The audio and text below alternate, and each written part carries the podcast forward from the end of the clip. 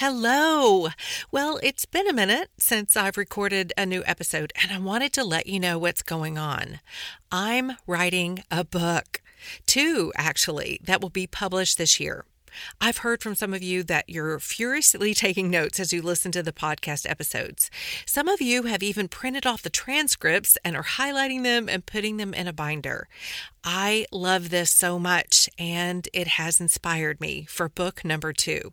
So what you've been asking for, it's coming. Now, that said, I will be recording a new episode soon and we'll get back to a regular schedule. In the meantime, if you're interested in hearing about the book and knowing when it's coming out, be sure to go to triciazody.com and get on my email list. You'll be the first to know. Now, here's the episode you came for. Hi, friends. It's Tricia Zody. Welcome to my podcast. Another beautiful life, restoration of mind, body, and spirit after brokenness. I am so excited that you're joining me here today as we walk this journey together.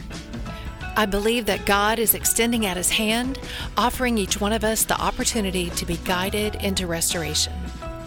I also believe that with restoration comes freedom, adventure, and great hope. These are the things He's calling us to. And I'm glad we can do this together. Hello, friends, and welcome to episode number 68. It's always darkest just before dawn. This past December, my daughter and I made plans to drive to Nashville, Tennessee to spend Christmas with my oldest son and his wife. It was going to be a 12-plus hour drive. The plus was because we were taking 3 dogs with us. Wait, let me stop here and give you some advice. For anyone thinking about driving 12 hours in a car with 3 dogs, bring some sort of air spray, Lysol, Febreze, something. Dogs have the weirdest smells all day. I'm not sure if it's nervousness or what, but maybe someone who knows can send me a DM on Instagram and let me know. Anyway, it's bad. Okay, so we knew there would be a little extra time added to our trip. So we also decided to make the drive in one go. So I'd drive 3 hours, she'd drive 3 hours, switching off and on, only stopping for the essentials. I drove to Austin, where she lives, so we could leave from there. We'd planned to be packed up and ready to leave about 8 a.m., but we both woke up at 3 a.m. wide awake. So we decided to go ahead and get on the road. I drove the first 3 hours, and of course, it was quite dark when we hit the road. We had been driving for about 2 hours, and I distinctly remember that it seemed to be getting darker and darker outside. Just really pitch black. And I remember saying to her, "Isn't the sun supposed to be rising any minute? Why is it so dark?" And the phrase, "It's always darkest just before dawn," immediately came to mind. Alex and I were discussing why that might be, and of course we'd gotten away from the city, so that was probably one reason. We made some other speculations trying to make reason of it, but I'm not quite sure we were right, but regardless, it felt like a deep darkness had definitely encompassed us. It's always darkest just before dawn. Literally 30 minutes later, there was a golden glow on the horizon. So fascinating. So I started thinking about what that phrase meant when people said it. Typically, it's to inspire hope to people who are under dire and adverse circumstances in a deep darkness in their life. And the hope in that deep darkness is that God will be found there. Help will be found there in power and in provision for whatever we may need in our time of trouble. That's what Psalm 46:1 says. In fact, the whole of Psalm 46 is a promise that God is a refuge for His people.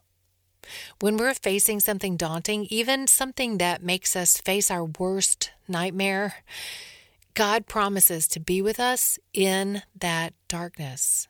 But He also promises that the dawn is coming. Psalm 46 verse 5 says, God is within her. She will not fall. God will help her at break of day. There is bright joy after distress of night. He's able to bring light into the darkness. He is the omnipotent God, meaning that he has unlimited power, able to do anything. And nothing is impossible for him. Every resource is at his disposal. He is able to orchestrate things and move people according to his great pleasure. And not only is he able to move the mountains that seemingly stand in our path, but by his Spirit, he brings his peace and comfort in the midst of our unbearable circumstances. Second Corinthians 1 tells us that this God is the God of all comfort, comforting us in all our affliction. Now, in episode 51, The Goodness of a Sovereign God in the Midst of Affliction, I talked a lot about, obviously, being in a place in your life where you're experiencing great affliction. In that episode, I said, in our affliction, we need more and more and more of God, the one who takes our burden, the sovereign of all things, the one whose shoulder upholds the government of worlds. This one is who we need to come closer to in our affliction. So here's where I want to land today. I said, in our affliction, we need more and more and more of God. But if we are turning to this God of all comfort in our affliction, then we actually get more and more of God. Every conflict, every loss, every tragedy, every painful circumstance, every struggle is an opportunity to know Him better than we knew Him before.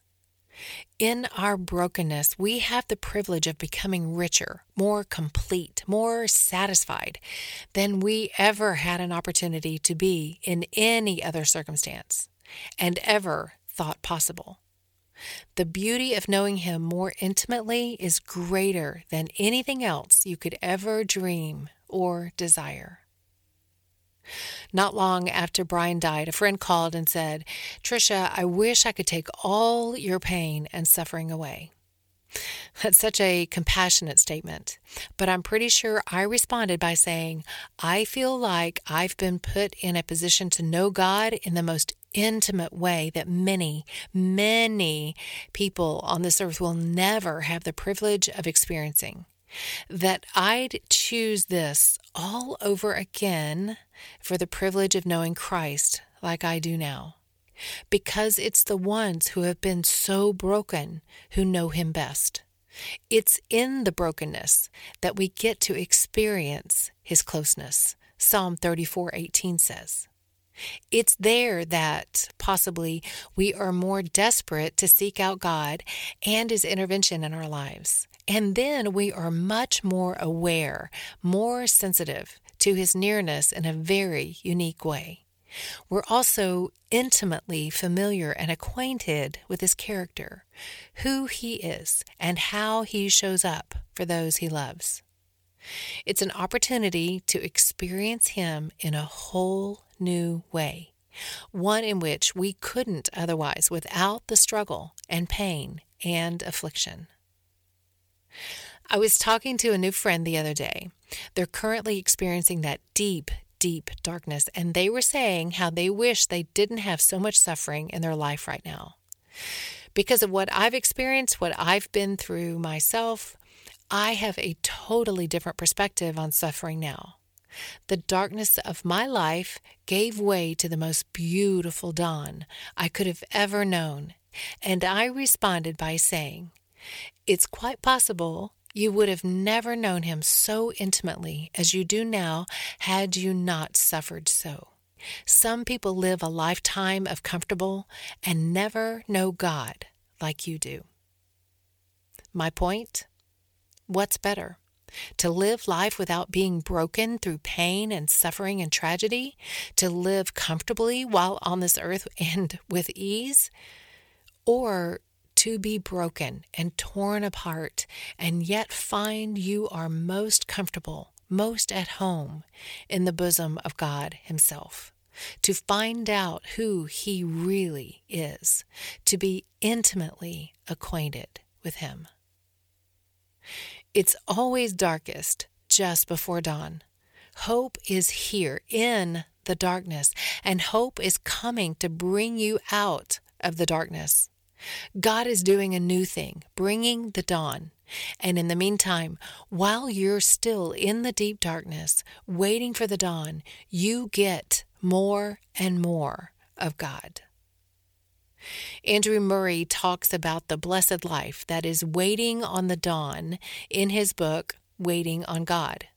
He says, quote, "What a blessed life the life of waiting becomes, the continual worship of faith, adoring and trusting His goodness. As the soul learns its secret, every act or exercise of waiting becomes just a quiet entering into the goodness of God, to let it do its blessed work and satisfy our every need." End quote. According to Andrew Murray, there is no sweeter, no more fruitful, more satisfying place to be than in the darkness, waiting. It's here the soul learns its secret, to be at home in the goodness of God. Friend, if you found yourself in the deep darkness, know that the dawn is coming. Newness is coming. And in the meantime, in that darkness, you have the greatest privilege of knowing the God of the universe more deeply and more intimately than ever before. This is a privilege, my friend, a privilege that many, many people on this earth will never have. I pray that you will find there is no sweeter, no more fruitful, more satisfying place to be than in the darkness, getting more and more of God as you wait for the dawn.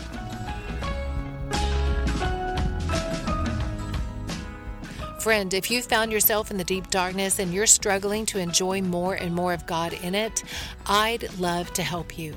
As a Christian life coach and mentor, it would be my honor to help you navigate through this difficult time.